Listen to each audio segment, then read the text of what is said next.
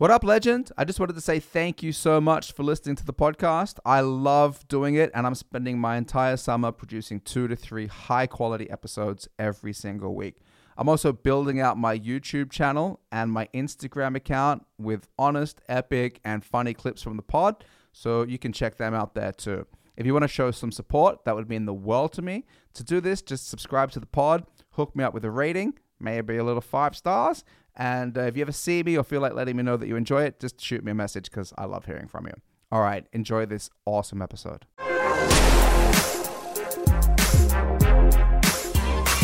Jonis Josef in the house. Hell to the yes, my guy. Dude, thank you so much for being a guest. Uh, I'm sorry for uh, not being a guest earlier. Listen, you never have to apologize to me, bro. I, I, I feel like I have to because I, I told you like I sent you a message. Like I saw one episode you did, and I was like, oh, you know what, that looks fun. And he talked really nice about me one night, one time. Yeah. I was like, ah, you know what, I, I really want to join that podcast. I reached out to you. I was like, hey man, I want to join your podcast, and you were like, okay, let's do it this Tuesday or whatever.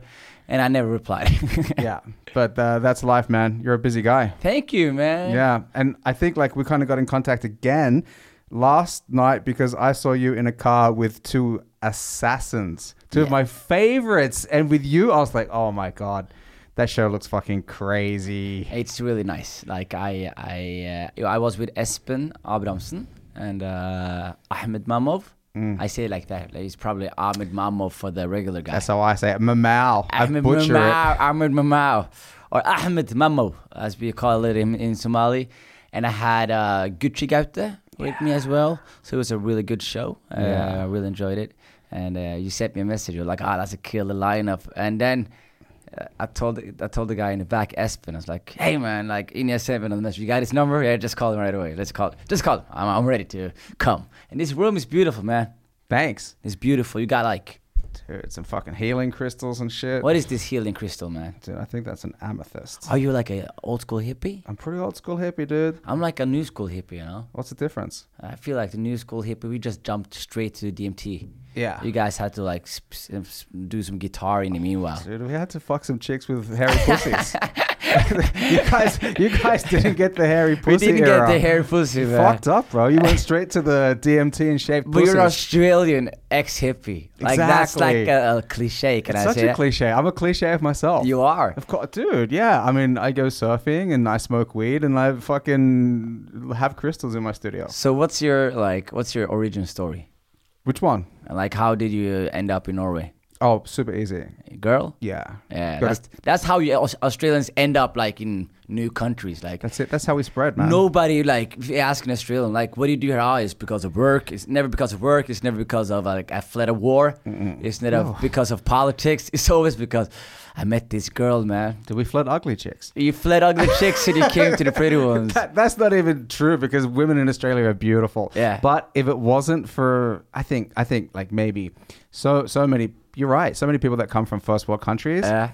they're there for love. It's either like fucking somebody that they fell in love with, or somebody that they, they're attracted to that race. Hundred percent. Yeah. And then I mean, the thing about like Australians too is like I've traveled a lot, and Australia is like the only country in the world where like as soon as you are of age, you just get the fuck out of there. It's weird, right? It's really weird. Like everywhere, everywhere else in the world, people like some go to military, some go to school, some go to, like some travel. But but Australians they like to travel and specifically like to like Asian countries mm. and countries where they can like get value for their money mm-hmm. and just like travel. And they're like really professional travelers too. Dude, backpacking's like our national sport. It is, yeah. Yeah, everybody when they turned 18 or 19, they're like, all right, I'm going to work, save up, and then see you in a year. Yeah, see yeah, you yeah. in two years. Oh, coffee delivery. Ooh, Thank thank, you you. so much, so this is uh, the reason why you're trapped in this country. This is it. This is my Venus flytrap. This You- is my honey you trap. Venus fly trap.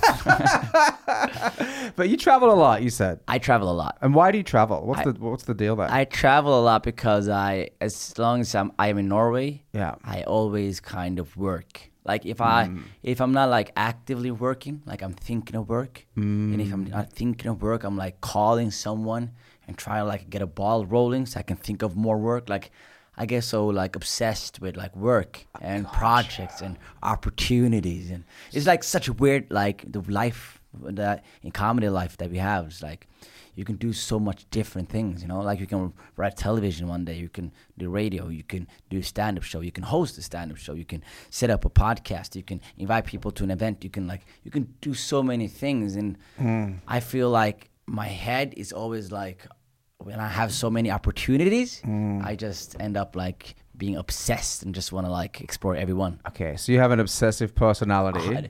I have. It's more like ADHD. Yeah. Yeah. I was like unmedicated for like quite some time. Yeah, and then the only way that you can kind of switch off from that constant th- fucking TikTok of thoughts is to check out and go to another country. Yeah, and especially like a con- like I did a, a grave mistake in the beginning where I traveled to countries where Coffee. I, coffee man. But I traveled to co- uh, countries where I uh, did stand up comedy. Hold on, sorry, one second. Tuna? Tuna? Ska du dra nå? Yeah, yeah, yeah. Man, my girlfriend's gonna leave. Yeah. Yeah, uh, you're the one that's not on crutches. Yeah. Do you- I do you lo- mind- lock the door? Yeah, do you mind following around and lock the door? 100%, 100%. Thanks so much. Bye, Tuna. Uh, bye bye. I love you. I'm in a healthy relationship. I think it's important to tell people that you love them, and that's a uh, regular thing that I like to do. So this is a little bit of a little bit of romantic advice, whilst we wait for Jonis to get back and continue telling us about the never-ending train of thoughts that he has. And he has to. He can't just can't just switch off. He has to leave the country. Wow. I got news for you, buddy. Yeah, what's the news, bro? Your girlfriend's name is Tune. That's what I said. No, you say Tuna. Tu- Tuna. uh, how do you say it? Tune. Tuna. Yeah. Fuck, I've been calling her a fish all this time. oh, fuck, what a piece of shit. Uh, can you see the camera uh, if, I, s- if I'm sitting correctly? Yeah, let's. Let's, let's double check. So, in case I'm not sitting correctly. Oh, dude, you were sitting so fucking correctly. I was. You was? were nailing the sitting Thank thing. you, man. Holy shit. I'm a big traveler too, man. And the thing that, like, you know, when I was, how old was I? I must have been 21, 20, 21 or something. I went backpacking for almost three years. Three years. Three years. Like on the road for On three the years? road for three. I settled in a couple of places. Like I settled in Canada for about six months, Yeah. snowboarding. Yeah. And then I settled in the Caribbean for about five or six months oh, as well. Fucking, that must be awesome. Dude, it was great because I went from snow and mountains, and I went to. Oh shit! So unprofessional of me. No, I like Jesus this vibe, Christ. man. Is it, tu- Holy is it shit. tuna? It's tuna. Should I- tell her it's Okay. tuna. Okay, tuna. You're on speakerphone, and uh, I love you. Uh, hi, I love you, but now I'm locked out, and I just remembered maybe I'm gonna start a fire if I don't fix a thing with the coffee machine. I, I could turn it off. Okay, you need to turn it off, babe. And her name is And your name is Tuna. Tuna. Tuna. Tu- Tuna. I put a cloth on top of the the heater. Okay, there's a cloth on top. Jonis, take the cloth off the heater and turn the heater off, please. Okay, all right. Okay, I see him. Okay, okay. He's on the mission. Okay. All right. All right. Uh, see ya. Bye bye. I love you. All right. Jonis is pre- Jonis. Jonis is on fire prevention. Oh my god, dude! This is I, I, this is so chaotic. I love it. Oh, that was she, she was right. Like, Yeah. if she didn't like come back, Yeah, it yeah, would yeah. probably start burning. I know, and we're probably like, fuck something, something special. Is it weed? Is it weed? yeah, is it weed, bro? What the fuck? The na- it is Grünerløkka. I have this thing about the Car- Caribbeans, man. Like I've traveled to like everywhere in the world I wanted to travel, except for two places. Yeah. And that's Japan, and it's the Caribbean. Mm. And the reason I have not like went to the Caribbean is like because I know I will love it so much. Yeah. I will probably not go anywhere else. Yeah. So before I like explore Caribbean, I just want to see Nepal and Thailand and Kenya and all that shit. Mm. And after that, I would love to like. Where in Caribbean did you go? Did you go? Dude, I went to an island called Utila, which is off the coast of Honduras. It's like a small backpacking scuba diving island. And Honduras is crazy as fuck. Yeah. Honduras is loco. They murder people like every hour there or something. yeah, yeah, man. When I was there, they don't have police, but they have islands justice. So every now and again, you'd get the fucking guys in the masks from the police force come onto the island, take out some bad guys, clean up, and then get out of there. And did they take out bad guys? I think so, bro. Because it's also like a jumping point for like cocaine smuggling and Yeah, stuff yeah. like that. So they, they did there was some shit on that island, bro. Fucking hell. Sketchy, you know what I mean? But that, it's not as bad as it is now. And it was an island that made all its money from tourism. Yeah, yeah, yeah. So it wasn't like sketched out. But like the stuff that's happening now, bro, that's Yeah. fucking loco. All these like dudes with tattoos on their faces and MS13 and MS13. fucking man. hell. That shit scares me as fuck, man. Yeah, but I guess that's just what happens when people don't have any opportunities. Yeah. And they're like, oh, let's just kill each other and run drugs. But like, how broke were you though during those like three years? I was wasn't I wasn't that broke, but I was really good at not spending cash. I was Okay. just really cash savvy. I was sleeping in hostels. I was like buying food for like a dollar a day kind of thing like Yeah, that. You know what I mean? yeah. And I actually had a job in Honduras. So What was, do you What do you do? I was a dive master in training. Dive. so Sounds wait, sexy, so you do jujitsu? you were a dive master. Keep going. You traveled a lot.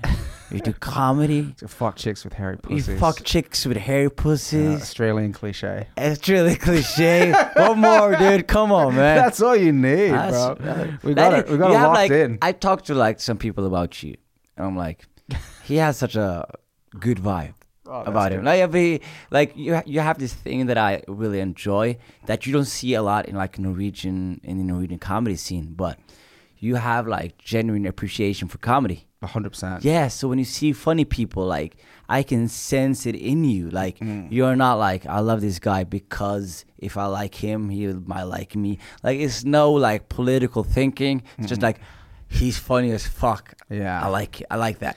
And I I am the same. Yeah. Like as long as you're funny, like you have my respect in some ways. Yeah.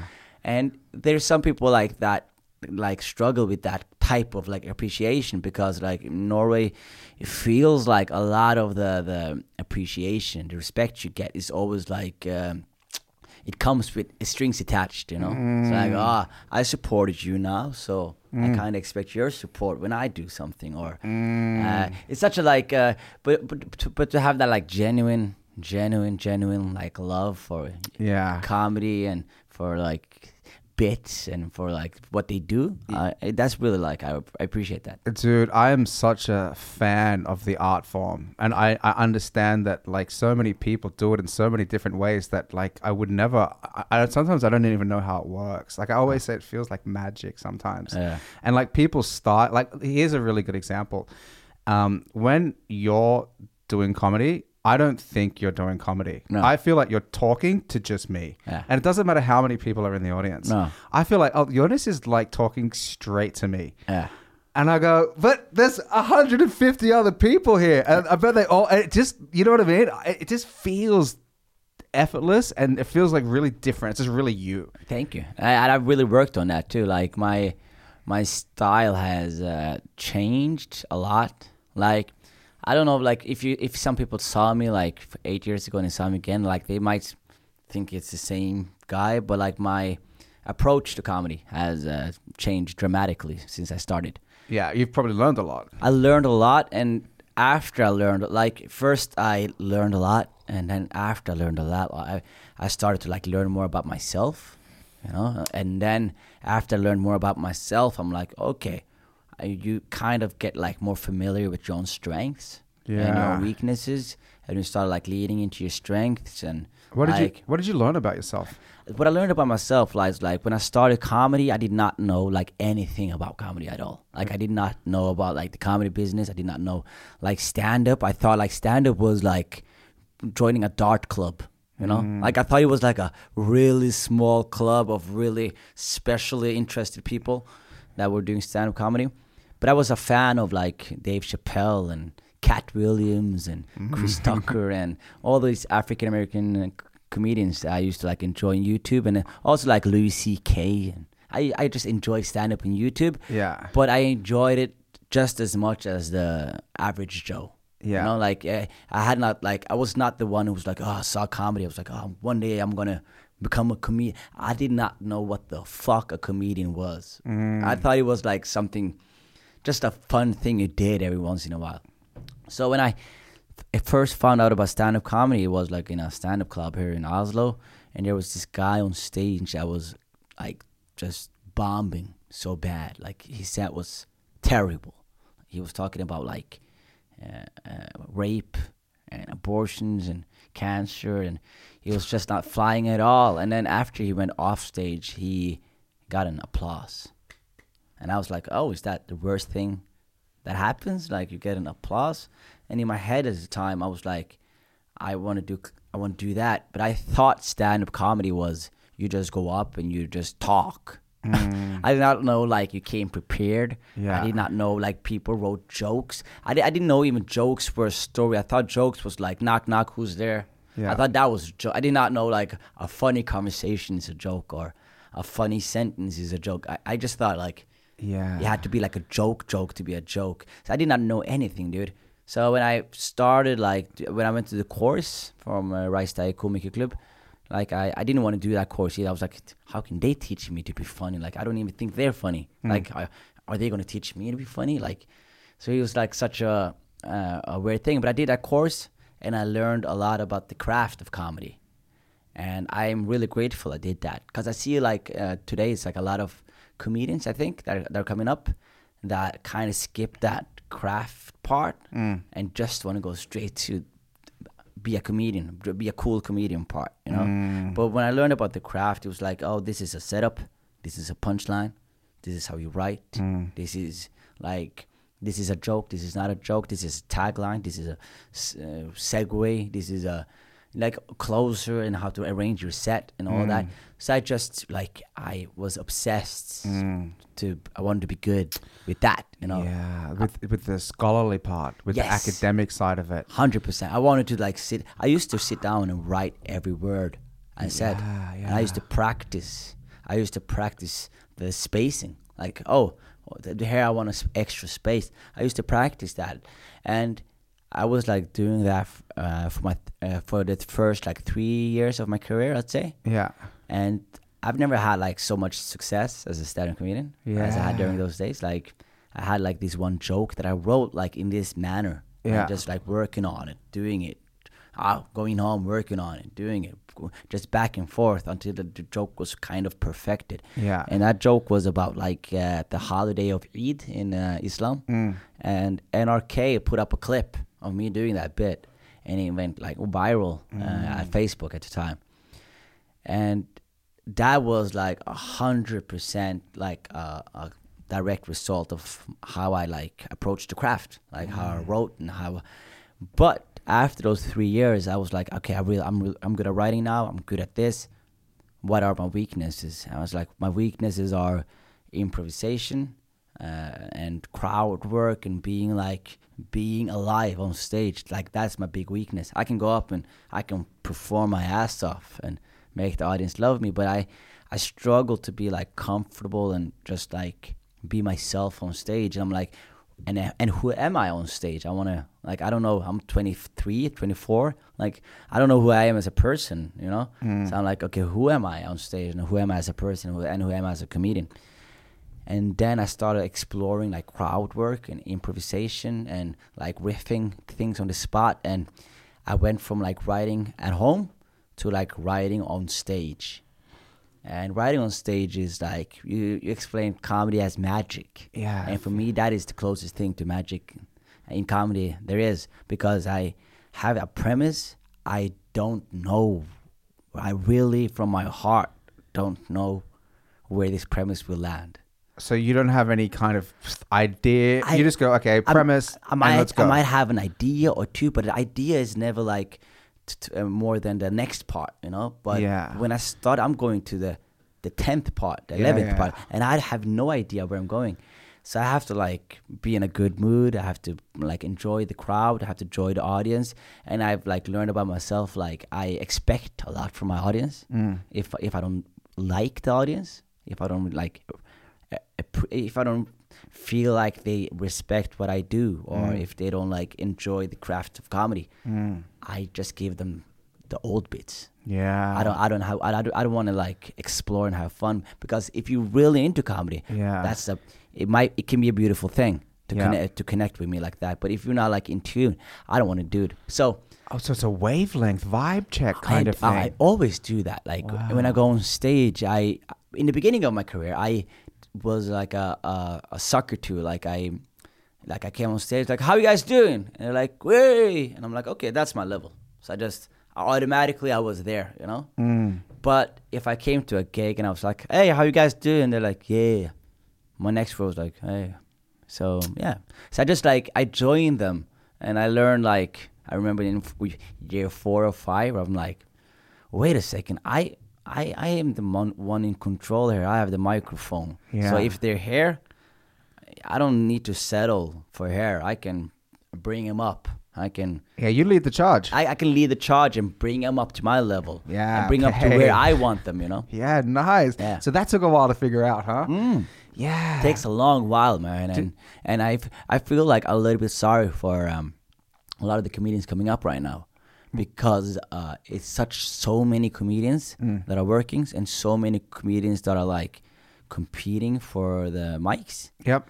and a lot of the young ones and the new ones don't get to see the professional ones that much Yeah. you know so they don't have like the i feel like people are trying to skip all the parts uh, all the boring parts of doing comedy Yeah. to like straight to the cool part you know I think you're right. i feel like i'm I right think so. and I've, I've been watching a lot of comedy the last year and I, I, I really enjoy some of the new comedians i really enjoy them because they bring something really new but i am also like a bit saddened because the comedy scene has changed a lot uh, the last five years Mm. and in a lot of aspects it's changed to the worse I'd say. Really? i really i'd say so Wow. Because as somebody who started comedy in the last five years, I don't really have anything previously to compare it to. And for like us, it feels like, oh shit, there's all these spots popping off. Yeah. Like people are putting on shows left and right. Yeah, but it's it's also like it feels like a lot of like I've I've seen some shows and uh, I, I like like it's like, it's a lot of exciting and I, I don't want to be the one who that bashes new comedians because I love them Yeah. I, I love them from all my heart but it's like a different way to approach comedy I feel like because when I started coming up all all we were talking was like oh shit that guy he has a killer bit. You have, you heard, have you heard that bit? Have you heard that bit of Rasmus Wold? Have you heard that Ole So bit? Have you heard that Henrik Flatseth bit? Oh, that's a funny bit. We were talking about each other's bits. Mm. We were talking about each other's content, you know? I understand. But now when you talk when they're like, oh, that guy, he's such a cool comedian, man. Oh, he's such a good comedian, man. Yeah. It's like, yeah, but tell me about his content, you know? Mm. And so, like, I remember, like, when we came up, the content was kind of leading charge yeah. and then you were a comedian. But now it's like you are kind of like I, it's also because of that like instantaneous thing where people want to climb quickly. Mm. Yeah. So people want to skip like the content creation part. Wow. That's what I that's my feeling though. Dude, that's a really interesting perspective because you came up in an era where the joke and the craft of it was the thing that you were like really focused on And really measured on. and really measured on. Yeah. But now it's more like, oh, he's cool. Yeah. He's this, he's that. Yeah. And it's not so much about that bit of this guy is like, wow. Yeah, and that's the that's and and the the result of that is I see some comedians that do unoriginal bits Yeah. And if they were like more content orientated, they would know, oh, that bit you did, someone did that bit four years ago. Oh, you know what? Oh, you think that's a cool bit? Sorry, we heard that bit. Yeah, that guy did it seven years ago. Yeah. So it's like, uh, and I even saw, I've seen some comedians uh, like do some of my bits too, and it's so weird because probably like some of them don't know about the bit. I suspect some do, but some probably don't even know about the bit. But if you don't know about the bit, it means like you don't study comedy. Like you don't watch, you don't watch the greats. You don't watch the, you don't see what the best are doing because. I remember like when I came up, dude. I'm telling you, like I wrote a joke, Yeah. and then I was like, oh, this looks like a good joke. And then instead of being happy, I was super nervous. I'm like, who, maybe this is someone else's bit. Yeah. So I was like Googling that bit for two days, just like, I- was so afraid of like coming to the comedy club and doing a bit, and people were like, oh, so he's doing CK now, you know? So, yeah, I feel like that content uh, creation aspect of it, and it's also because I feel like I have been a bad influence uh, myself because I do like a lot of crowd work and improvisation, and I know that's inspired a lot of the young ones. And you also, I also feel like TikTok and YouTube And like when people like post their content on TikTok, they don't post their crafted joke. They Nah, don't because post- they don't want to burn the bits. no, they save the great bit to the show. Yeah. But what they flood the internet market with is, oh, so what do you work with? Oh, heckler interrupted. Blah blah blah. So now, uh, now there's a generation that come that want to do stand up comedy based on those instances Yeah. instead of the I. I see what you mean. Man, you know, somebody who doesn't do that, who I really admire, is Espen Abrahamsen. He's old school, man. He is because I look at him and he posts a new video and it's oh that's polished bit, He- polished bit. No, no fucking crowd work. No, but he's old school, and that's why I think like if you've seen Espen, Mm. like from all the new comedians, he's like one of the ones that the older comedians like. Get up here, dude. Come in here, dude. Yeah. Because he has like this discipline where it's like I remember like when I fell in love with Espen, it was like I uh, heard about him. It's like, oh, is he good? It's like, yeah. It's like, oh, where is he today? Oh, he drove like two hours to do a five minute set. Mm. You know, and he never like asked for spots he was not ready for. Yeah. You know, like I don't you don't know how much like I used to run hangover Mm. every Sunday. And so many comedians came, Oh, can I perform? Can I perform? I'm like, listen, dude, like if you were like good enough to perform, I would know. Like it's not that I have not like seen your talent. It's that you need to develop more because the ones I'm putting on has like been doing this correctly for six years, Yeah. correctly for eight years, ten years. So I'm putting these people on because these are like trusted. You are a risk. Mm. You're still a risk. You know. Yeah, I always had a healthy respect for spots like that. Like, you know, you never asked me, and, I, and I respect that too Yeah. because you, you wait for your turn in the right manner, and Yeah. people don't want to be rude. Like, let's say you're doing a, uh, let's say you're doing a show where I want to have three headliners, you know, and I bring like Dag Sørås, and I bring uh, Sigrid Bonde Tusvik, and I have one more spot. Mm. There are really like some comedians today coming up that has like barely five minutes that would shamelessly ask for that last spot. yeah, yeah, yeah. They were yeah. like, "Oh, I see there's available spot between Dag Sørås and Sigrid. Can I Yeah. have that spot?" It's like, and they don't like understand the value of being ready yeah, because like I told Espen about this too. Like he's been working like really, really, really good, and he he's he will see and he's already seen like people that he came up with like like fly by, you know, mm. like oh just suddenly landing opportunities, and and there might be like a part of you that's like ah fuck why don't I get that? And that's like supernatural to get but I'm but I'm trying to tell them like oh you're one of the lucky ones because they are getting burnt early because they're getting like put in a position early that they can't hold while you when you get your shot and when you get your opportunity you will be ready. Yeah, and that's like and that's the same goes for you and same goes for like the people that work correctly that are patient and that don't like and knows the process and trusts the process you know yeah. Man, for me, Hangover was always like there. Mm. Like Hangover for for me and a lot of the friends and comedians that I kind of started with, Hangover was like the thing that you dreamt about, that you looked up to. and that's cool to hear you know and I, I i was like not like uh i just i just always felt like i put hangover and even Nyo on this like n- next level Mm. Yeah. and i was like okay like i don't want to take a shot there and fuck it up and then they go oh you weren't ready back two steps Yeah. and i just never i just always wanted to make sure that like when i take my shot Mm. that you're not going to regret it And that's why I think that the, the, one of the things that I did correctly on Hangover was that I said no to a lot of people. Like, Yeah. A lot of people want to perform, and then I, I made this rule early where I was like, I you don't ask to get booked. I ask if you want to perform. Mm. Like because I don't do like I ask you if you want to perform, and if I if you haven't heard from me, I'll come. I'll, you you'll hear from me, but don't ask me for the spot. I will ask you. So I, so I just put that in people's head. you just reminded me of something. You are doing a fucking Royal Rumble. You're doing a comedy battle royale. Battle royale, What? yeah. I saw that. I fucking You gotta- you gotta my enjoy- you shit. gotta enjoy that one. Yeah, of course. Yeah, yeah, you dude. I saw it. as like a hundred k prize money. Yeah, yeah, yeah. What the fuck, That- man? I, I could tell you about that. That Tell is, uh, me. that was uh, I enjoy that a lot uh, because it's.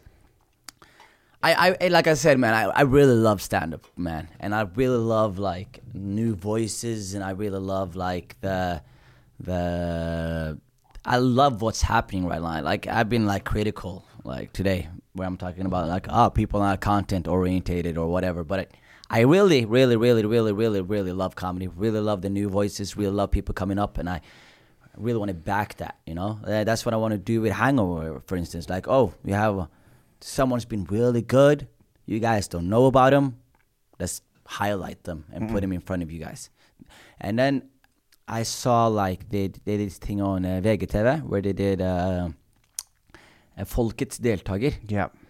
and that was uh, really like for me uh, it was a missed opportunity because they wanted to like find people all over the country that were uh, wanted to be funny enough to get in but i wanted i wanted it to be a, a show reel of all the young stand-ups coming up right now. Mm. I wanted to be like oh you guys you guys don't know we have a lot of stand-up comedians in norway. Mm. And most of them got at least a good minute. Oh, you know? yeah. most of them got like maybe if they don't got like killer 10 they got at least a killer minute. Yeah. they got they, if they did not have that they would never not be on stage you know? So i wanted to so i went to nrk uh, and i was like listen i have this pitch called stand up battle royale where we do a big a big big stand up competition invite everybody in norway and they will compete like in four stages and we will try to ma- make 100 people become one. And that one will like get an award uh, and that award i like talked to nrk about was i wanted them to ha- have like a half hour special on nrk Yeah. that was the that was the um, price you know? Yeah. and then if that was the price i'd probably have all the biggest comedians in norway also competing for that spot Yeah. but um, NRK they, uh, they told me like, oh, we're interested, but um, let's talk about this uh, in autumn. Mm. And for me, I have this, I have ADHD. I I don't have like that patience, No. and I've been like through TV a lot. So it's like some it's some productions you have to have television. Like I can't do like a drama show without a television channel because it costs you at least ten million. You know? Yeah. Big crew and everything. Yes, but a stand-up competition, I can probably pro- produce that, and I can do it well. You know? Okay, so you're gonna do it independently. I'm gonna do it independently. Wow, And then I'm like, I need huge. a price, and then I was like, just, I just, I just, I can probably get like 100k somewhere. so I just put 100k on the table, and I just made a poster with my girl, and then uh, we posted it, and uh, my accountant sent me a message. It was like, 100k, really? where you going to get that from? But I we sorted it out, and I just want to like have a competition. I want like every comedian like like if someone bombs and they do it really shitty, I'm not even going to show it. Yeah. You know, I I wanted to like I wanted to honor the good ones. I wanted to lift Nice. them. I wanted to like I give him a proper production. I Mm. wanted to give him four angles and graded properly and like give Mm. everybody like a good clip of themselves doing like their best minutes Yeah. and then we'll like end up with a winner as well. And I also want to make a big ass belt for the winner. oh, dude. Yeah, yeah, UFC style. Yeah, oh, and- wrestling style. And just like uh, and like now I'm doing it independent, but if I get like a sponsor on next year, Mm. Yeah. like just up the price, up the ante, up the price, and like how much would the prize money had to be before you have like Bård Tufte Johansen and Yeah. and uh, fucking Dag Sørås competing for the money, you know? Yeah. Wow. That sounds like a really good thing, man. Like it sounds like it's a great opportunity for comedians and you're doing it in the right way. Because with the Folkets deltaker thing, like it just looked like they didn't want comedians. They wanted like a freak show. Yeah. You know? yeah, that and that's like I understand because Yeah. you're like tabloid, but at the same time, like it's such a missed opportunity, man. Yeah. Yeah. So I, I wanted to like do that and I- imagine also like having like hundred comedians doing their best five minutes and having that archived. Yeah. Having yeah, that, yeah, just having that archive. Yeah. Oh yeah. You want to know how stand up was in 2023? Yeah. Well, here's a fucking archive. shot from four angles and edited by an award-winning editor. You know. Yeah. Are you going to do it at, do you have a venue in mind or? I'm gonna do like Nya Scene uh, Yeah. for the auditions, Mm. and I'm gonna do like the semi and the finals at the Cosmopolite. Nice. So that's the first time I'm seeing it too. dude, that's crazy. Yeah, so you got an announcement on the show. You heard it here first. but that sounds like a fucking awesome thing. And people like, if, how many? You get hundred people, I got- hundred comics. I want to have 100, so we have like a 60, 70 now. Mm. So I'm just gonna push it a little bit more through the summer, Yeah, yeah. and I want to have like, and I'm just gonna like when I have it, I have them all sorted. I'm gonna go through it, and I know a lot of comedians that have not applied. I'm just gonna call them and be like, listen, dude, like, you do you not want 100k? yeah, get on it. Come and do your best five, dude. Is Uh, that what it is to start off with? Five minutes. Like, I'll- how do I'll- you do the structure? I want to do the structure like uh, everybody does a five, yeah, and we have a jury. yeah, I've talked to uh, uh, Martin Lepperød. mm. I've talked to Lars Badum. yeah. Talked to Ole Sul. Mm. Uh, I want to talk to Sigrid Bonde Tusvik. I want to have her because she's a lot of the young cats don't know it, but she's uh, Killer. she's killer, Stone dude. cold killer. killer. Dude, dude. I saw her for the first time maybe like 12, 13 years ago. Yeah, when yeah, I came, when I just came to Norway, they had this show in Grünerløkka, like Okay. Blå Mandag or something yeah, like that. Blue Mondag, yeah. That's it. My girlfriend knew Sigrid a little bit. She goes, "Do you want to go?" This must have been like 2008. Yeah. And then I went. I didn't really understand shit, but I could tell that like she was fucking killing it. And then I did a show with her in Stavanger, Yeah. and backstage she was real nervous. You know, Yeah. and I go, "Hey, you know, what, what are you doing?" She goes, "Oh, this is all new, 20 new minutes." And I go, "Oh shit." That's why she was really focused on everything. We're just joking around backstage, and she's like studying the jokes. And then I went, and then and then she yeah she headlined, and then I watched her set, and it was just murder. I, M- I saw her in Bergen. Uh, the first time I did Bergen in my life, it was 20, uh, 2015. Yeah, And she had like blew up with the podcast. She did Tusvik and Turner. yeah. and they, we did a show at the Ricks ba- back then. It was not Ole Bulle, but it was Ricks, and they upgraded from the the they had like a stage in the basement, so they Mm. upgraded to the main stage, big ass theater, four hundred people, Yeah. and she packed it because she was headlining the show, Yeah. and she packed, and she was the, at the time she she could probably do like big venues, but she's like always been a club comedian Yeah. by heart. Mm. She's always like appreciated the stand up clubs. So like she, she like, of course came and headlined that spot. And she headlined that spot and I was there and that was my first time seeing her, first time like performing outside of Oslo and I was quite nervous. And I'm like, ah, I'm nervous. And she's like, I'm nervous too. Yeah. She's like, I always get nervous. I'm like, you do? Like, yeah, you've been do- doing it for quite some time. Yeah, I always get nervous. I'm like, do you also need to like uh, take a shit when you're nervous? she's like, yeah, yeah, yeah. It's, it's normal. I'm like, and I haven't eaten today. And she's like, yeah, that's the weird part. Like, if you're not like having, if you have no st- food in your stomach, your body will produce shit because you're nervous. Wow. and just she she just made some shit up, yeah. and we were just laughing about that. And I went up on stage and I killed it. I remember I just did a killer set, went off. I'm like, whoo, how, how are you gonna follow up on that like that's it. And she went up and she talked about the conversation I had with her mm. for like five minutes and Wow. nailed it. Wow. And then she went into like five more improvis- improvised minutes about like Bergen. Yeah. And then she went into like 15 killer minutes. And I'm like, oh my God. It's levels to this shit. Levels to the game. It's levels to this game. And I really I appreciated that when I saw that. I'm like, oh, because I, I, I, I got cocky a lot of times. And I had to see some really good comedians and and also like look at them and just like know, like, oof, Hmm. That's the level above me right now. Yeah. Yeah. It's good to recognize that. It's really healthy, man. I think so, and it's inspiring. Imagine if you were like, "Oh shit, I'm the best. I did it. This is it." Yeah. You, go, you would not have anything to achieve. But it's or- also like nice to do the opposite too. Yeah. Like I remember seeing like Chris Rock mm. at uh, Spectrum. Yeah. I love Chris Rock, but I remember like an hour and a half into the show, I'm like watching my time, like mm. you done, mm. you done soon. yeah, I remember like seeing Bill Burr working out material in Los Angeles, yeah, and I'm like, well, I did it. I did a better set yesterday. yeah, And that's also important because um, it doesn't mean like you're better than Chris Rock and Bill Burr. But it means like they are not like gods. No. They they are doing things that you can also do if you put like proper work into it. That's really inspiring too, because then you understand. You don't have to. The thing that I'm understanding, like as I'm going on this comedy journey, Yeah. is that as comedians, we're all just people writing jokes. Yeah.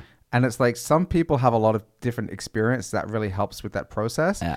But at the end of the day, everybody's gonna sit down with a blank page and everybody's gonna write something and everybody's gonna perform it. Yeah. And maybe you see something that somebody's done a hundred times, Yeah. but at a certain point, you're gonna see something that somebody's done for the first time. Yeah. And you know what I mean? Like Mm. it's not always like you might do your set that you've been killing with for a year, Yeah. and they do their set that they've just done for the first time, and you go, "Huh, I did, I did so so much better than them." Yeah, yeah, like, yeah. yeah, you did, but that's all your shit. And That that's what I uh, also like noticed a lot. That's one of the things that you also learn a lot when you're trying to grow as a comedian. Yeah. because you have to like you have this need to murder you know like you have this bloodlust. yeah but you have like oh oh I, I remember like being backstage and i remember seeing like a comedian in, for me going up like he's doing well and the audience are laughing i'm like oh you guys laughing now Yeah. are you guys laughing now fucking hell i can't wait till you see me like i was so full of confidence Yeah.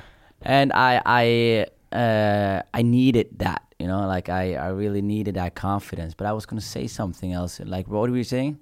We were saying something right before this. I, w- I was talking maybe about like how everybody has to start Yeah, on a clean and piece that's of paper. and I had this need to kill, a need to murder. Like every set I did, like okay, I know I have 15 minutes, and I know if I do those 15 minutes, I will kill. But at the same time, I'm like, okay, now I have to try something different, you know. Mm, yeah. And if you try something different once, it will not work as well, and you will not like murder as much. But if you're not comfortable with that, you go straight back to the uh, old material, you know, because and not old, straight back to the old style. Safe. Yeah, safe because you're like, oh, I kill it when I do this, but when I do this, it does not work as it should work. Yeah. But when I came six years in, I had this confidence from like, okay, you know what? I don't need to kill. And now I want to become better, you know? Yeah. So, okay, let's say I do a set and that set was like six out of 10 for me. Yeah. That was better for me than a 10 out of 10 set. That you've done a hundred times. Yeah, because I do a 10 out of 10 set. Okay, I know I can murder. I know I can kill. I know I have jokes that I can deliver. Like, I know, like, if you put me up in front of an audience, you're like, okay, you, you do 15 minutes of your best material, I guarantee you they will laugh. Yeah. You know? But at the same time, I want to explore my style. Okay, how how am I as a stage writer? You mm. know, how am I when I talk about this? How am I, how am I when my energy is like lower? How am I when I speak like this or like this? Or maybe I should try character. Like so many things you can try, but so many people like they they murder like in a certain way early, and they stick to that. Yeah, yeah. And if you like lose your like uh, love for experimenting and love for developing and Yeah. becoming better, You uh, get addicted to being a serial killer. Yeah, yeah, And yeah. not a fucking explorer. and that's and that's uh, I really feel like that's a a big trap when you see like especially when you see people like from you know when you see those old old cats from Latter, you mm, know mm, mm, when you see them and you're like it feels so outdated. Yeah. And it feels like, are you doing? Are you doing? What is this? Like this is ah. women be like this, and and they like they found a thing back in the days, and they just stuck with it. Yeah. And they and they are like in a predicament right now where they cannot experiment because every job they have is a lot of money. You know. Yeah. So they do corporate gig. They can't experiment on a corporate gig, and then they, and they perform just at Latter. And you can change your style up when you have like one week uh, in a month in Latter, you know. So you lose your opportunity to experiment, and that's what we're talking about early on today, as well. Like when people blow up early, yeah. and they get like put in a position early where they have to like perform and where like network comes to them like, hey, we want to work with you, and they have like done comedy for a year Yeah. They end up like they cannot develop as much because mm. they have like expectations when people see them Yeah. and they have to deliver certain things suddenly they are headlining a year and a half in they should not be headlining and then it's like the pressure is already there and it cannot bump you know Yeah. So what's the solution? the solution is to be patient man Yeah. the solution is to like and if you get like an opportunity early on the solution is to keep going up like i tell this to everybody who blows up and it's like especially from stand up like people some people blow up from tiktok and instagram that's not my world but if people blow up from stand up comedy it's like don't stop doing it like don't mm. stop doing the shit gigs don't stop doing the fucking stand up Lincoln. Don't stop doing those weird ass places. Don't stop traveling. Don't stop because if you you you did these things Yeah. like you did those shit gigs, you did the good gigs, you did this, you traveled, and then you got presented with opportunities. If you stop doing this and just like start doing your opportunities, you stop generating new opportunities. Yeah. You have to keep doing what generated this opportunity. And then as long as you keep doing this, the opportunity will come back and will come back and will come back and you can keep experimenting. Man, you know what you said kind of really made me think about something because I used to think that Lincoln was this like really shit stage, and then I changed my opinion to thinking it's like the most important stage in Norway. For me, it's actually like unironically, it's one of the most important stages in Norway. And the reason I say that is because of my particular situation. It's not I'm not saying it is a oh that's one of the important but I live close by. you know? so for me it was like I remember one day I was just walking home and I just stopped. I was having like what the fuck is stand up in the street and it's free and I saw like six people in the audience like look like hostages, you know? so I was like, what the fuck is this? And I went in, I'm like, can I do a spot? Yeah, you next up. And I'm like, hell yeah. And I just did five minutes to those six hostages. Yeah. And uh,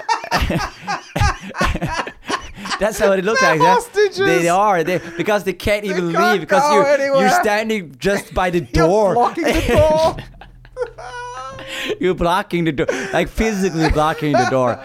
And then I'm like, and I did that spot, and I went out. I'm like, do you guys do this every Thursday? Like, yeah, we do this every Thursday. I'm like, nice. And I went up to, um, I went up to, uh, I went back home, and I was chilling home. And I remember like two weeks later, I'm just sit- sitting home in a Thursday. I'm like, and I remember like, nah, what the fuck? Why am I sitting home with my girlfriend? Why am I watching like this? This is not my life. I'm mm. not like a fucking accountant. You know, mm. I don't ride my bike to work. I, I am a comedian. It's a fucking Thursday. I need a spot. Yeah. I'm like, oh, I got that Lincoln ship place. And I went down and they have this thing that I really enjoy where because I've been performed a lot, and I don't want to be cocky. I'm like, hey man, uh, but I want to have the. I, I, I hope I paid enough dues to be able to come in and be like, can I do five? Yeah. and they'd be like, yes, because that was always a dream of mine. as Yeah. coming up, like come into a club and just getting five minutes whenever I wanted to. So I did at Lincoln. I remember I also like went to. I was at Njø, uh, just chilling, and I was talking with like uh, Jonas Bergland. yeah. Jonas Bergland. And then I just like it's a Thursday. I'm like, hey man, come. And and he's like, what do you mean? I'm like, just come. He's like, what do you mean? I'm like, I'm gonna show you something. And I just took him out. He's like, wait, just come, just come, just come. And we just went down. I'm like, come, come, come. And he's like, what the fuck? I'm like, come in here. And went into the stand up Lincoln. And there's a show going on. And I, I think you were there. I remember that night. Yeah? Yeah, yeah, yeah. I was there. And I just told MC, I'm like, hey, I brought you Jonas Bergland. I want to do five. You want to do five? Yeah. I'm gonna, hey, you guys next up. And he's like, I, I'm, what the fuck, dude? I just wanted to have a beer with you. Like, I don't want to. I'm like, you're a comedian, dude. Like, we, this is what we do. This is what we do, you know? Oh, man, I remember that night. I remember exactly that night Yeah. because I was I was supposed to go up. You came in and, and bumped you. Yeah, you, you, I, I, you bumped me, but I was like, "Oh shit, that's that's cool." I got all night, and I think you guys had another spot. Yeah, yeah, yeah. Later on, and then I think Marco was hosting, and he, he was supposed to put you up, and then Jonis up, and then he put you up, and then he put me up, and then he put Jonis up, and I went there to work on some terrible new material, some shit about why parrots are like the worst pets for pirates because they're the only bird that can tell people where the treasure is, and it was like such a dumb joke, and I felt like such an idiot doing that joke in front of you guys. Ah, that's such a shit. You know what? props to you, dude. Yeah, For, thanks. for seriously, man. Props to you. Just be like, you know what? I, I can't do my best material now, but I had a plan with this gig and I'm a plan. sticking to it. I, I was like, oh man, this is okay. And I hadn't worked anything out. And I was like, I'm going to try writing on stage about pirates and parrots. Yeah. And then I went with it. Uh, that's, Holy uh, shit. that's, uh, that's, I respect it. Yeah, respect man. Listen, like there's so many people that look up to you and that look up to Jonis and look up to comedians that we admire. Hmm. And then when those people are in the audience, it does something to us. Yeah. We're like, oh shit. I understand. I, Yeah. I still have that, dude. Yeah. I still have that, and I was that was like I remember like I did a I did a show uh, back in 2017. It was at the Ståprisen, Okay. and ståprisen is like uh you know what ståprisen is Yep. yeah so i was there and they and then Johnny asked me if i could perform uh, like during in uh, during the show sometime and that was like an exciting thing for me because it was a lot of people from the comedy scene like mm. all the big comedians were there mm. and all it was audience there but it was all the big comedians were there and i'm like i've been killing it now for like three years it's time to show them Yeah. time to show Let's them. go. Let's go, baby. and I and I I went on stage, and then I'm like, "Hey, hello, how you guys doing?" And then I I said like something. I'm I messed up a sentence like quite early, and then the comedians started to laugh. You know. Because that's what comedians do. Like if you fuck up something, or you, or you bob, or you do, that's really entertaining for us, you know. So I I fucked up, I fucked the sentence up, and then the comedians in the back started to laugh, and then I did like a joke that was how I was supposed to do the joke, and then the audience in the front laughed. Hmm. So the audience laughed when I did my jokes well, hmm. And the comedians laughed when I kind of fucked up my set. Yeah. And as stupid as I was, I decided at that moment that I don't give a fuck about the audience. I want the ah. comedians to enjoy this. So I started like to fuck my sentences up on ah, purpose. Shit. And I thought, and what happened is when you lose the audience, you also kind of lose because the comedians don't care, man, dude. They want to talk to each other. They don't care about you. They watch a little bit, oh, nice bit, nice, but they don't care that much mm. unless they're like obsessed with it. And I remember like doing probably the worst set of my life at the time. Yeah. And during that, I like I did a the worst set at my life at the time, and I remember when it going off, and I like made a promise to myself where I'm like, I will never ever again not like, because if I if I kill for the audience, the comedians will respect that. Yeah. You played to the comedians, not the audience. Yes, And and I, uh, I, I, reg- I learned a lot from that, and I never do that again. Like I can do some, like I did this thing where I'm like, I was doing some shows now in the summer. I did the one with Martin Lepperød and Jonas Døme, and I told them because we were doing like a rowdy show with some drunk people. I'm like, ah, I'm gonna hit them with the classics, you know. And then Jonas, who's been like doing this for like 20 years longer than me, was like, classics. What the? F- How could you call your own bits classics? and he's just making fun of me, you know. So I went on stage, and then I'm like eh, having fun with the audience, and then I looked at Yuma. I looked at the audience. I'm like, "Are you guys ready for the classics?" and the audience, and Yuma saw him laugh, and so I was like, "Oh, that was a joke for you," but. I'm still playing for playing for the audience now. Yeah. Like I'm not doing this for Yuna, but I'm I'm giving Yuna like a line. Like uh I wanna I wanna give you this one so you can laugh from the conversation we had. Yeah. And we have our own thing, but I will deliver the classics. I will do it. And I will perform this bit, you know. Yeah. So I I learned a lot from that uh, gig from Ståprisen. Yeah. I feel like everybody always says this, but like you learn the best lessons when you fuck up, You do. right? You do. And that's another cool thing that happened between you and me is I did a set at uh, Revolver, Yeah. and I ate shit, and I don't think you saw it, but you were backstage, and I and you go, hey, how was it? And I go, oh man, I think I bombed, and this might have been like one of the first or second times I spoke to you ever. And the first thing you did, you shook my hand, and then you told me a story about when you bombed. And I was like, oh, fuck it. I can't remember. Uh, It was a story about you bombing in the rain, maybe at like something too. So I, I, I, can't I remember. bombed a lot, dude. Yeah, but I feel I feel like when you hear somebody who's deeper in the game Yeah. share their pain Yeah. and go, "Oh, I bombed a lot," you go. "Oh yeah, I guess that's just what happens, right?" Yeah. And I think th- the worst thing, the thing that is the least interesting for me when I see young comedians and new comedians coming up, the thing that like I I am really interested with people that bomb and do like really weird fucked up shit that does not work mm. and people that have that kill and do something uniquely beautiful. Mm. What I am not fond of is just normal, you mm. know, because that means that tells me like you have seen a lot of c- comedy, but you're not taking risks. So when you bomb, for instance, in Revolver, I have a much more respect for that. Because you're swinging, you're Becau- fucking swinging. You're swinging for it. and Yeah. You're trying something, and you learned something, and you're probably Ah. going home, and you're a little bit better tomorrow than you were today. Yeah. And some people just bomb again and again and again, and are like, I'd say like um retarded. like they, they don't get like oh, but if you if all you do is bomb, Yeah. maybe this is not for you. Like Yeah. we got we got to have that honest conversation too. But if you are like swinging for it and you're bombing and you're trying things and you're doing well sometimes and you're bombing sometimes and f- that's such a real better process to have. And I remember like when I was coming up, we had like we had like two fractions in comedy. We had like the the stand up stand ups, the traditional stand ups. I was like in that like particular demographic.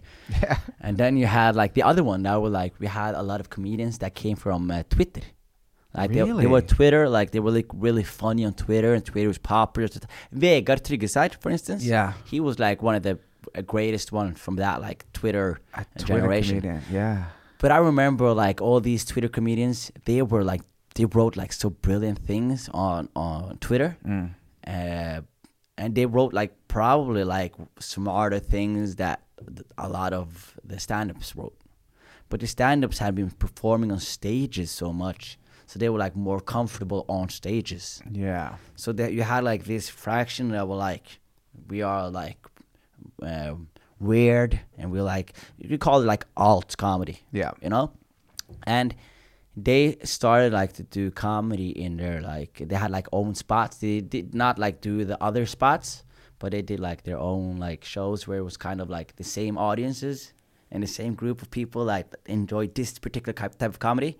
They gathered like in for instance in Seoul uh, which was a comedy club Yeah, in yeah. Greenland so I remember like seeing them, and I, I was, I was, I was enraged when I saw them the first time. I really did not like it. Like I've grown to grown to love uh, some of them, but I, I remember I did not like it at all, and I could not like put my finger on why I was like, why do I not like this? Like it's hard, so hard to tell, but. I, I found out why I did not like it, and the reason I did not like liked it because was when I do comedy, I'm always vulnerable. Like I do a joke, and if that joke does not work, I am a shit comedian. You know. But they had this style that was like they were like reading some funny things, and if you weren't laughing, that was like the plan. You know, like you were, oh, you're not supposed to laugh. You know, like but if you laughed, you get it. You know, like ah. so it was like this thing where there was no accountability Yeah. for like a shit shit gig, and it felt so bad because I'm like putting up, st- stretching out my neck every gig, Yeah. and then you see someone like, I don't care if you, I don't care if you like it or not, you know? Yeah. I don't care if you laugh, you know, and that was so infuriating, infuriating for me because I really cared about them laughing, you know, Yeah. So that was like my big uh, pet peeve with with that uh, type of. Uh, I don't know how I ended up in this trajectory. I don't know, but did that kind of style of comedy die out? That no, it, I mean, like is it still devel- around, It, or- developed. It developed. Yeah, I'd say it became better. Like, have you seen Vegard Tryggeseid Yep. Yeah, because what happened was he went from that, but he just was relentless on stage too. Mm. So he like found his like stage persona. Yeah. And then you have like this, like I'd say from the new comedians that are coming up now, like the ones that would like do well in those type of rooms. Mm. Gucci Gaute, he would do well in that room. Yeah. Uh, Snorre Yeah. would probably do well in that room. Uh, and then you have like people like Espen, they would not do well in that room. Nah. I remember like I had this thing where I was, th- this is my first bomb. Yeah, yeah. Let's hear it. I, I had like, uh, it was my third show. Uh, I did not know anything about the comedy stage. I was talking to like um, Joachim Skage, who runs uh, RDK, and I was like, "Hey man, I really want to do more comedy, man. And do you know where I can do more comedy?" And he's like, "Yeah, it's a lot of clubs." I'm like, "Where are the clubs?" I've been trying to Google it. All this. I was like, "Oh, that guy runs a club," and he pointed his finger at Francisco Briseno Mm. and he had like this long hair back in the time and he had his shirt on i'm like this guy runs comedy like this guy runs shit you know so i went to him i'm like hey francisco and like hey my name is jonas i'm a stockbroker but i'm a comedian now and i want to do more comedy i heard you had a club like what would it take for me to get an opportunity to stand perform at your club it's like oh you want to go up on wednesday so, so it was that easy so i was like uh, so I went to that club, and that club had me, and uh, it was like Amir Asgharnejad and Francisco, uh, Odin Eriksson and Jim Swan. I love Jim Swan. Yeah, they had like this group called it. They called Laugh. Yeah. So these- was that in Greenland? They was in Greenland, but they was all over. So it was Yeah, okay. Amir, Odin, Francisco, and Jim. So they were like this group, and they like arranged this thing called Laugh, and then they had booked like for this show. It was me. I remember a Dag Sørås was there, and they had um Vegard Tryggeseid, Mm. uh, and they had other, but that's the three I remember because what happened was I. I feel so shit. I was nervous, you know. So I was like, I'm so fucking nervous. I'm tired of being nervous because every time I perform, I perform two times at a time. I feel so nervous that it fucks my flow up. I felt like, so I'm like, I need to get get it down. So I took a beer, I took another beer, and I'm like, I'm still nervous, and I smoked a joint on the balcony of that venue, and I'm like, okay, I'm not nervous anymore. And then they're like, ladies and gentlemen, the next comedian is, and before me it was Vegard Tryggeseid. Okay. And he did this joke where he was like, and he just looked at his notes and he just mumbled like, carefully, it's like, is it, if there's one thing the movie Perfect Storm taught us, is that the ocean gives and the ocean takes. and the room just went wild. Okay. And I was like, I don't get it. like, I don't get it, you know? And then after him, they were like, uh, and then there was like, uh, and before before Vega, it was Dag Sørås. I uh, forget. Yeah. And Dag Sørås kind of bombed, but he did like okay. Yeah. But then Vega came on and he was murdering with these weird bits. And I was like, what is this? I came from a stand up club and Dag is killing it, but they're not laughing and they're laughing at this.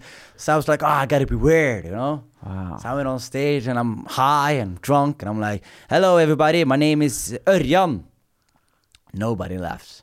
And in my head, I'm like, this joke was supposed to be a killer joke. and then I did the shittiest joke of all time. of all time. I wrote this joke. And I'm like, hey guys, this is so shit. This is so shit. This is like you, your worst joke is like I want to hear. You, you can't like okay, listen. I said, um, yeah. So I uh, I uh, just moved to Oslo and I live in this collective with other people. And when you move into a collective with other people, you kind of get like uh, your hygiene gets exposed. You know, like everybody does things differently. You know, so it's such a weird thing to like see how other people do things and for them to see how you do things. You know, like I have this bad habit when I go to the shower. I always have like uh, I enjoy my shower. You know, I do. A, I do. A, I enjoy myself in the shower. You know, and I really enjoy myself. So I remember one day I was in the shower. I'm enjoying myself. I came out of the shower, and then my friend went to the bathroom right after me. And then he went in, and then he came out, and then he's like, "Dude, why is there shit all over the shower?" Okay. That was it. That was it. That was it, Oh dude. That was it, dude. Oh man. And that- what was it? Just crickets, the joke was silence. it- it- the silence was like, "What the fuck is this?" And I looked at the audience, and I looked at the time. I'm like, "There's five minutes left." and I Oh, just looked at the audience. I looked at the MC. I looked at the audience again. I'm like, "Guys, I'm not having. T- I'm not having the right day today. I'm off. Thank you." And just Mm. went off stage. yeah. Yeah. Pull the ejector seat. Yeah. Get out of there. The joke, you know, you, you understood what I tried to do with that joke. Yeah, yeah. I The I twist. Yeah. The twist. We've been shitting in the toilet in Instead the of shower. instead of masturbating. Yeah, yeah, yeah.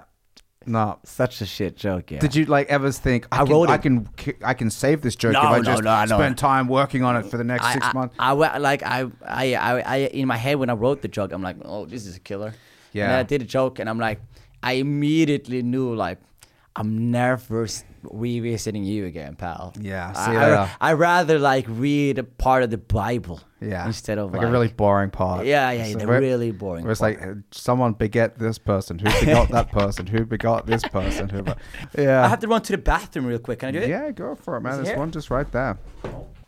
Back, baby. Back. Man, so you're not going anywhere for the summer then?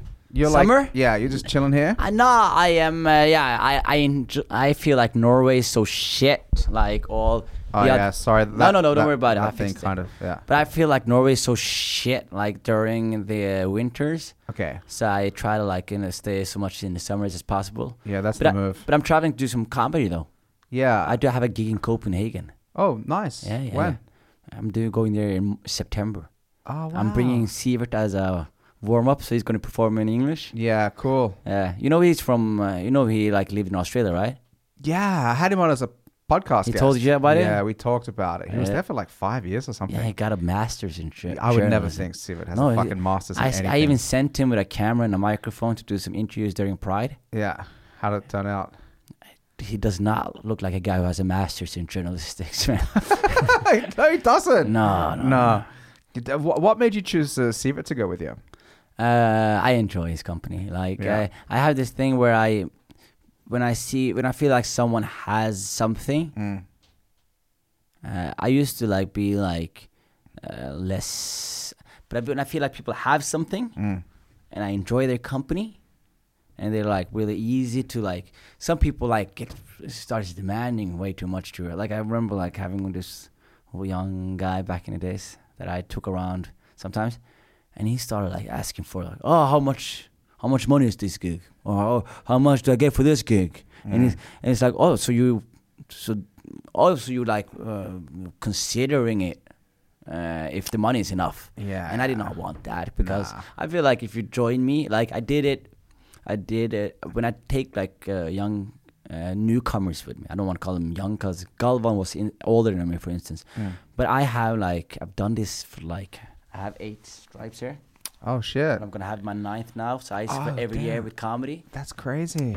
and I'm gonna like so I have a bit of experience, and I'm a, a really nerd. Yeah. So when I see like young, uh, like uh, comedians in the beginning of their career, I just like just tell them everything I know, Mm. just like, and they don't need to like do what I do and do it in my But I just tell them what I've learned, Yeah. and especially things from the business, Yeah. and especially like how to like how to do it, and and how, but it's so many things you have to learn by yourself. So, but I just try to like teach as much as I can, just like okay, what would I enjoy to know when I came up, you know? Yeah, that's good. and I just do that a lot. So I like to have some projects every now and then, you know. Yeah. Uh, just like okay, let me see how I want to take you for a couple of weeks and just like a couple of months and just give you good spots, take you around, tell you what I know, fix you cool things, and if cool things happen, you might be appreciative, and if it does not happen, well, we have fun and we had a good time. Yeah. Mm. That's good. Yeah, Yeah, I really loved that you put Sivert on at over Oslo. yeah, yeah, yeah. You know, because I think it was a secret lineup. Uh, I'm not sure whether you announced it. Yeah, it was secret lineup, but yeah. And then when I saw it, I go, "Oh, Sivert, Yeah. nice." Yes. Yeah. But he has this thing that I enjoy, which is if you talk to him, like he has this thing where you talk to him, he's hilarious, dude. Yeah. Like off the like off stage, Yeah. he's one of the funniest persons I've ever met. Yeah. He never stops. He never stops. No. You know what happened yesterday? No, what happens? fucking idiot, dude. Like, yeah, but he's such a fucking idiot. That's the dumbest shit. I love him, such a fucking idiot. Like I, I, like he told me he was broke, so I'm like, okay, I got some gigs for you, ready? He's like, oh, gigs, and yeah, and I paid him like so much for the gig. Like Yeah. I paid him like a thousand, a thousand a minute. Yeah. You know, Yeah. That's that's that's, that's a good money. killer rate, yeah. especially when you, yeah. especially when you need the money, you know. Yeah, yeah. So I'm like, okay, I got gig for you. It's like, yeah, I'll pick you up on Wednesday. Blah blah blah blah blah blah blah blah. And then it's like, okay. And then he this he did the day before he decided to like meet up with his cousin and just do like a drug binge till eight in the morning. So we are like traveling and we're meeting at the office at one. So it's me and Ahmed and Espen. Mm. So we're like, where's Sivert, you know? And we're trying to call him, trying to call him. And two weeks prior to this, we were like, we, we have like, like I produced his podcast. Yeah. And then we had like a message. Someone's like, have anybody heard from Sivert? And we're like, what do you mean? It's like, uh, his mother has not heard from him in two days. Oh, and we were like, "Fuck!" When was the last time anybody heard? Oh, I met him two days ago. We did some drugs. What? No. And I'm like, "Oh, he's probably rotting in his apartment right now." And Kevin, you know, Yeah. he brought like a fucking iron to like, cause he's from like the northern parts of Norway, so he's lost a lot of friends to suicide, you know. Yeah. So he knows what to do. Like Yeah, just yeah. go in there and break up the door, confirm he's dead, and call the ambulance. Holy shit. So he was. We were like hundred percent sure he was dead by that because nobody was getting.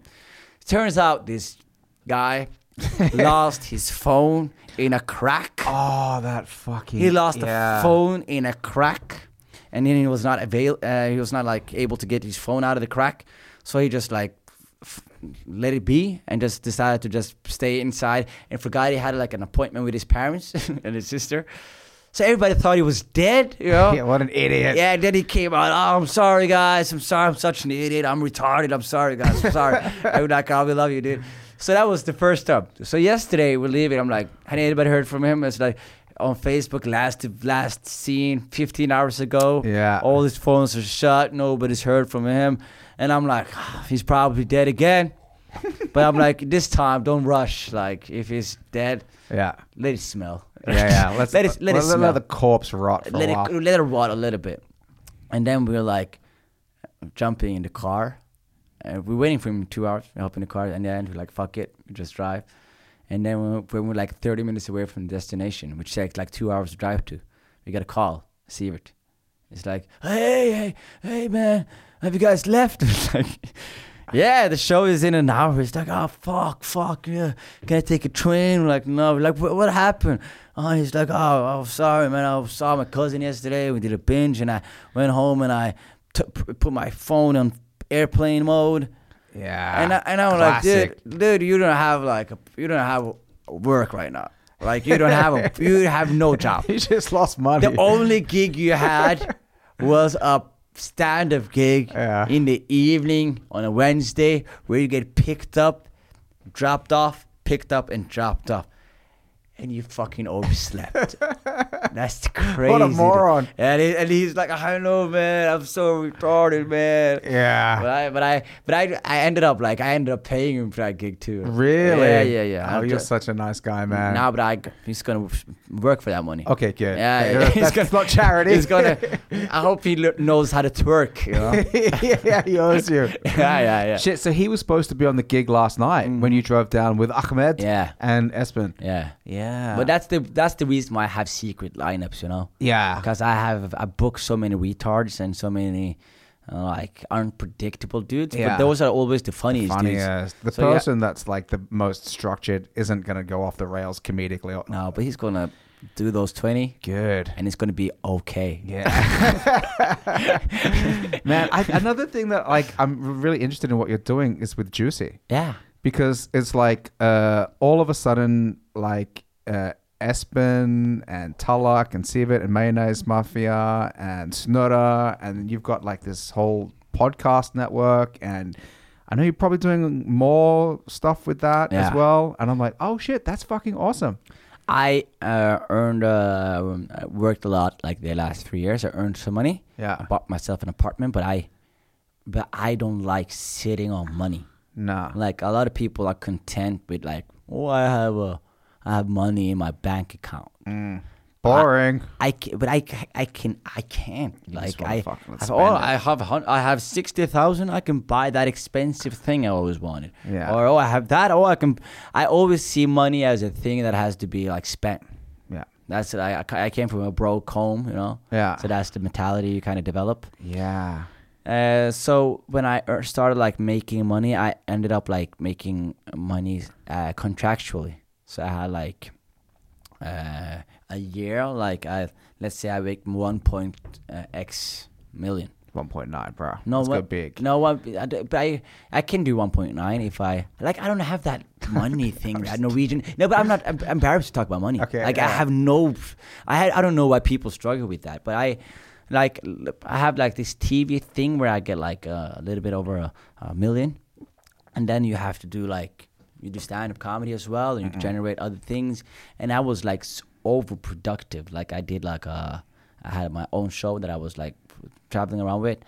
I did um I did a radio show every week with Martin and Henrik. Yeah, And- awesome show. Thank you. Hilarious. I Thank- love the clips. Thank you, my I love. friend. I fucking love it. Thank you. Dinger. Yes. Yeah, yeah, yeah. So we have that show, and uh, while I was doing that show, I was like doing other things. I was like, I generated some money, but my expenses are not that high because I pay my house, I pay for my car, and I pay f- uh, my parents' uh, loan, Yeah. and I like have some expenses every here here and there, but it's basically controlled, you know. Yeah. So I wanted to do something else with the rest of my money.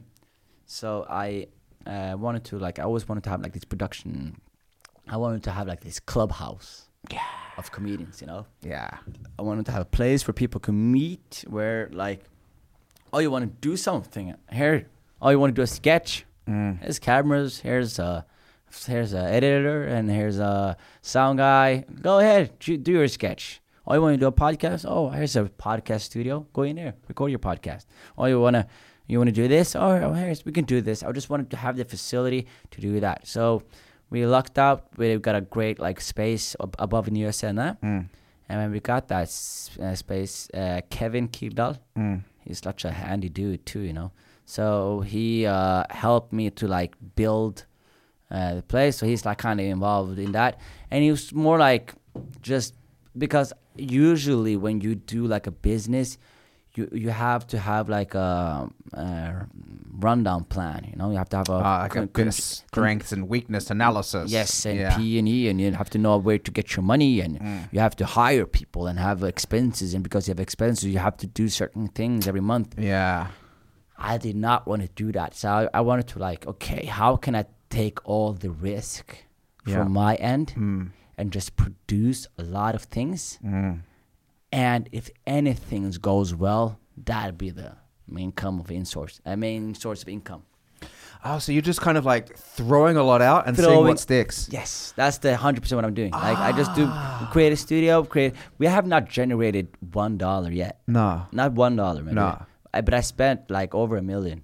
Already. Yeah, yeah, yeah. But Up, I, up on the ju- on on, on, the juicy, on payments to people, on like things, on like. Wow. So you're like on a on the balance sheet, you're a million minus. Oh, it's so red, dude. wow. But at the same time, I I have no doubts it's gonna be okay because as long as I keep doing that, like let's say, like I remember, like when I first did it, I put in money and I yes, got up a studio, got up the studio with um with um uh, Mayonnaise Mafia with uh, and Sivert and Seb- Sebbe. Yeah. And I did Backflip with Yeah. Snorre, and I did Abrahamsen show with Espen Abrahamsen. Yeah. Produced all those, and I left for a travel because I was burnt out. Mm. But while I was traveling, like I, I got a weekly episode of all these shows that I was like listening to and enjoying the fuck out of. Yeah. And in my head, I'm like, this shit exists Mm. because of my investments. Yeah.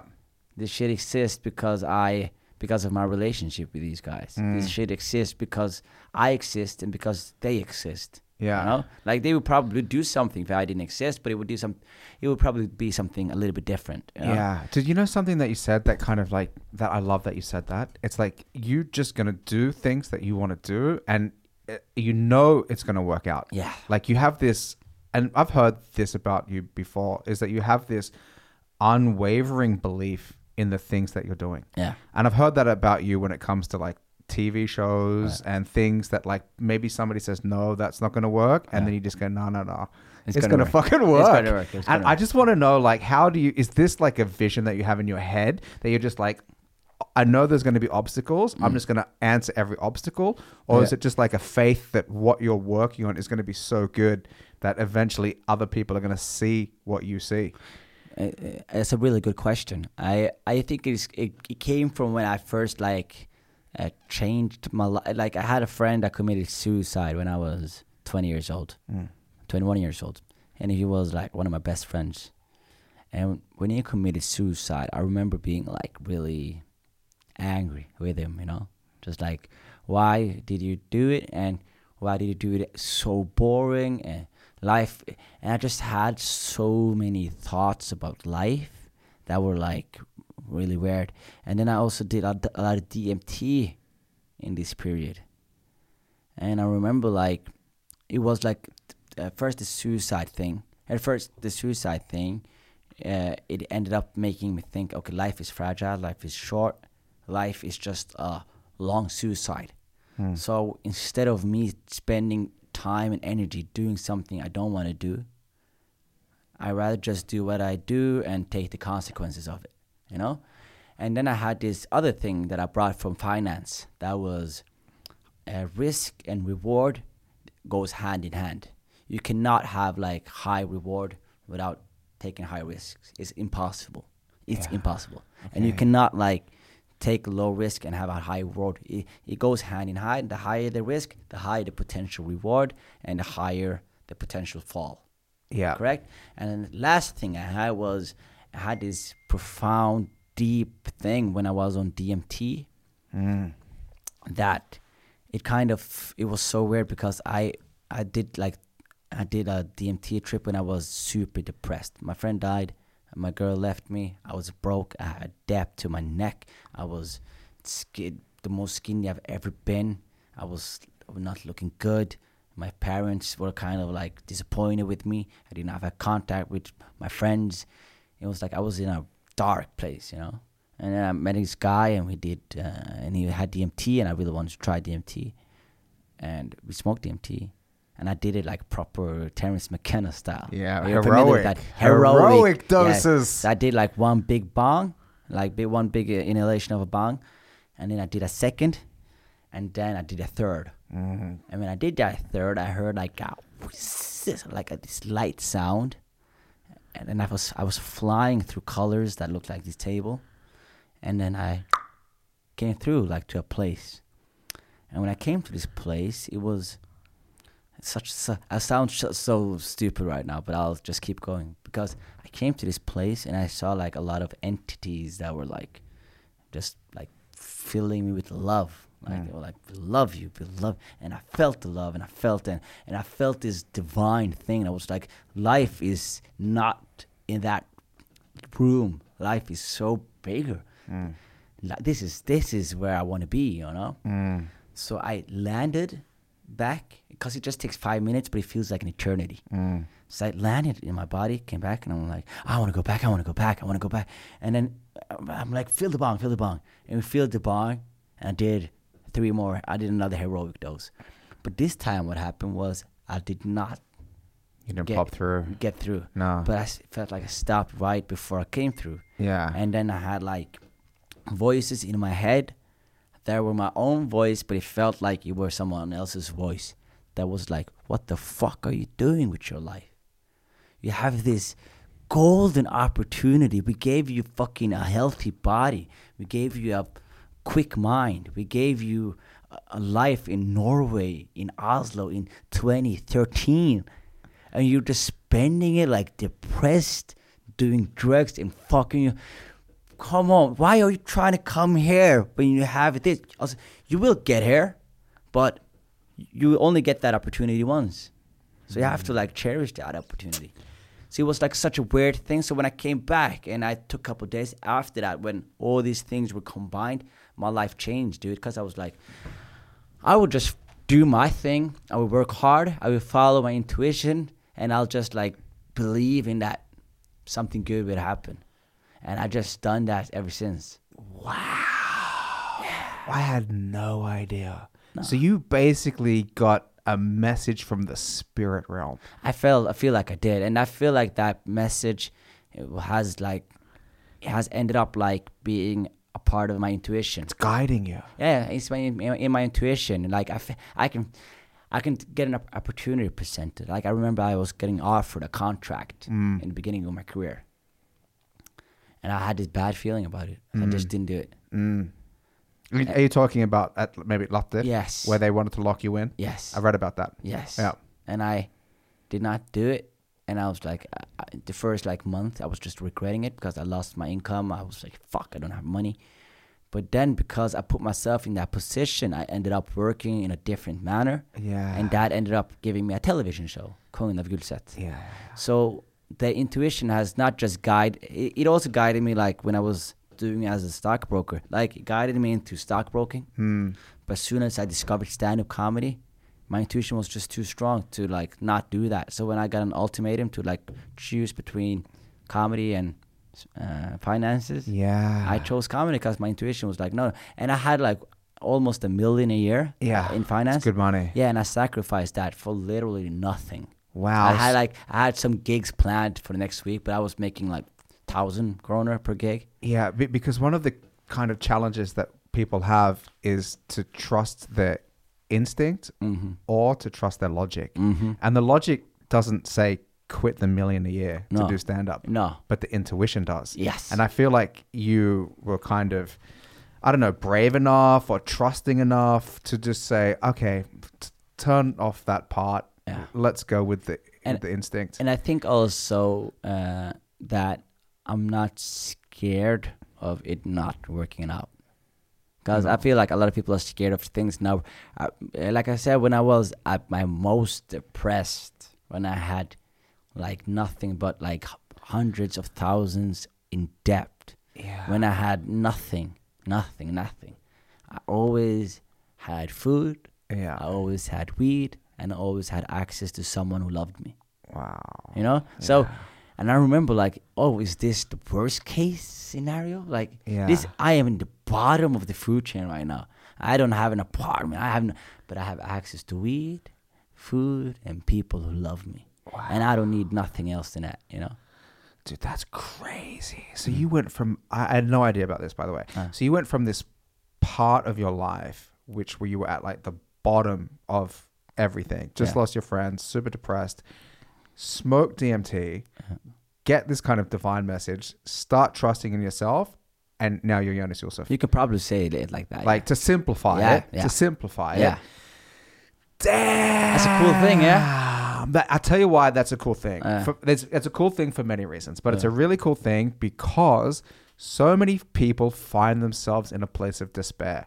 So many people think like it doesn't get worse than this, Yeah. but there's always a way that you can turn it around. Yeah. And I love fucking hearing that you did that. Yeah. I love hearing it. But I, I feel like oh if if we are in a point of despair like it's also like really inspiring because it means like oh so you're at the bottom right now which Mm. means like if you do 10 push-ups today your life is already better than yesterday like yeah, it doesn't take so, much. it's so easy to have like a day that was better than yesterday Yeah. if you are like if we legit are like in that uh, position where Yeah. everything is fucked up Yeah. and some things you cannot control like tragedy like Yeah, losing people course. and and those things are a part of life but Yeah. i feel like if you spend your like if you if you don't like take this opportunity for what it is like like i have missed like i wanted to be a footballer when i was younger Mm. i really wanted to be a footballer and when you when you know like when you're 17 and you know ah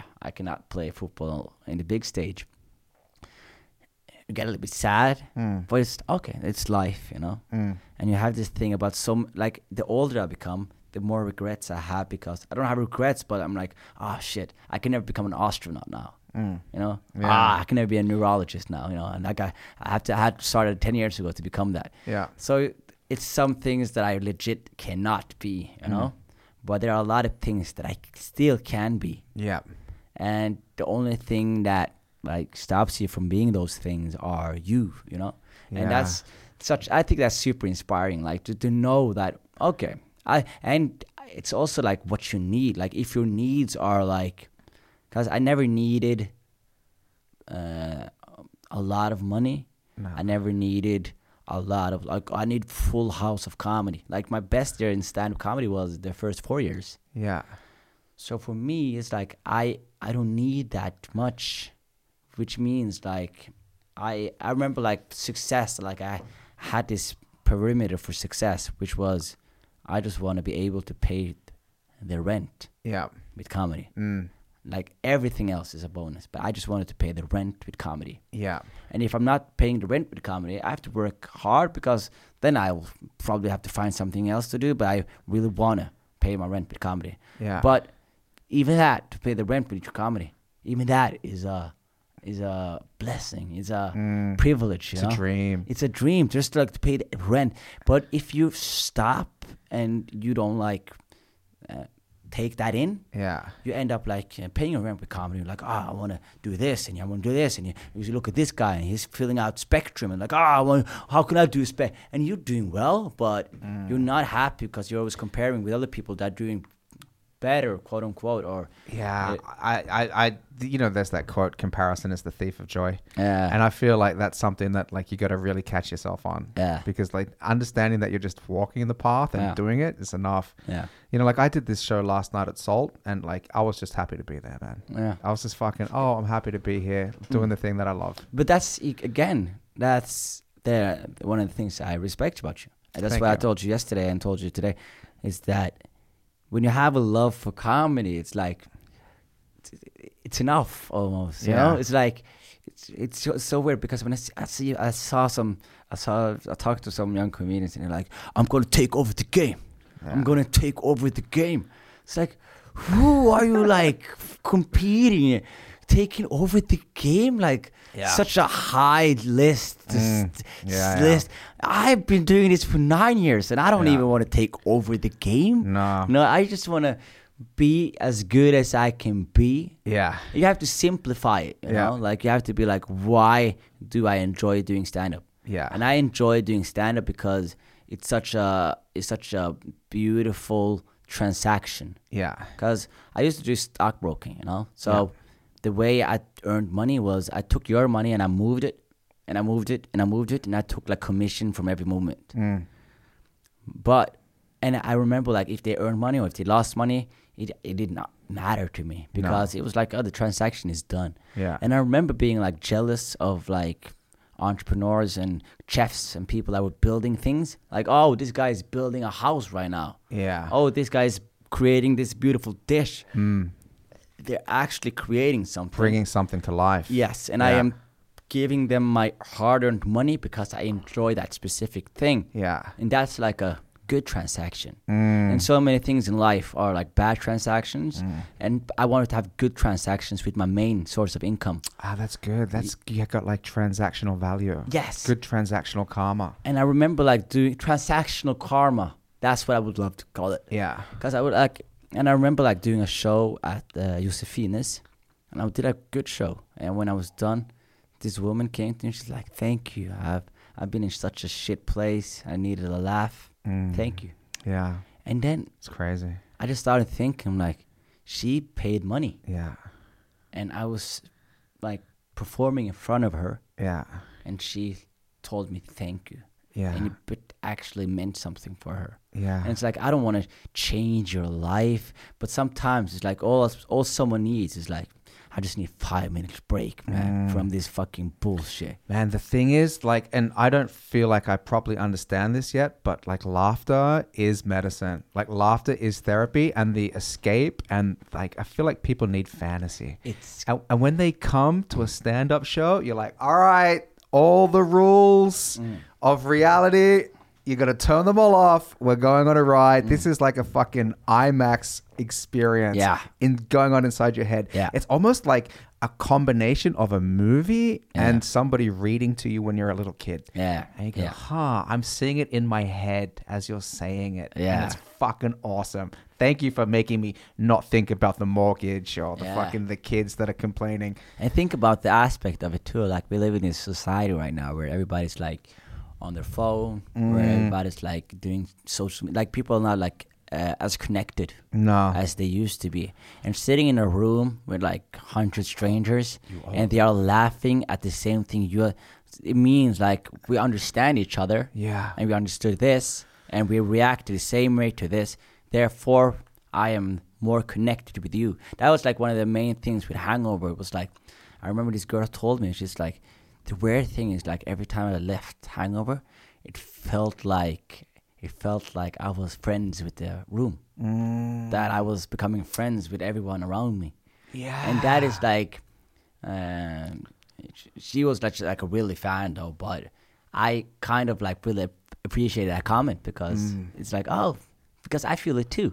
When I have a really good show yeah. and I talk to some people, I'm not talking to you to be like, oh, you're ugly or you're fat or I want to talk to you so you can laugh at you with you. and we can laugh at me with you, and we can laugh at him, and we can laugh at each other, and we can be friends. Like if you are in a, if you have a group of friends, you make fun of each other and have like fun. Oh, this guy's such an idiot. You know what he did yesterday? Ah, stop it. You have that feeling, you know. Hmm. Yeah. and it creates a community, creates like connections. It and- does. it It, does. really creates like a one night community that exists just then and there in Yeah. that moment. Yeah. And it's like people are connected. Krukos said this in a way that blew my mind. He said the audience is one person.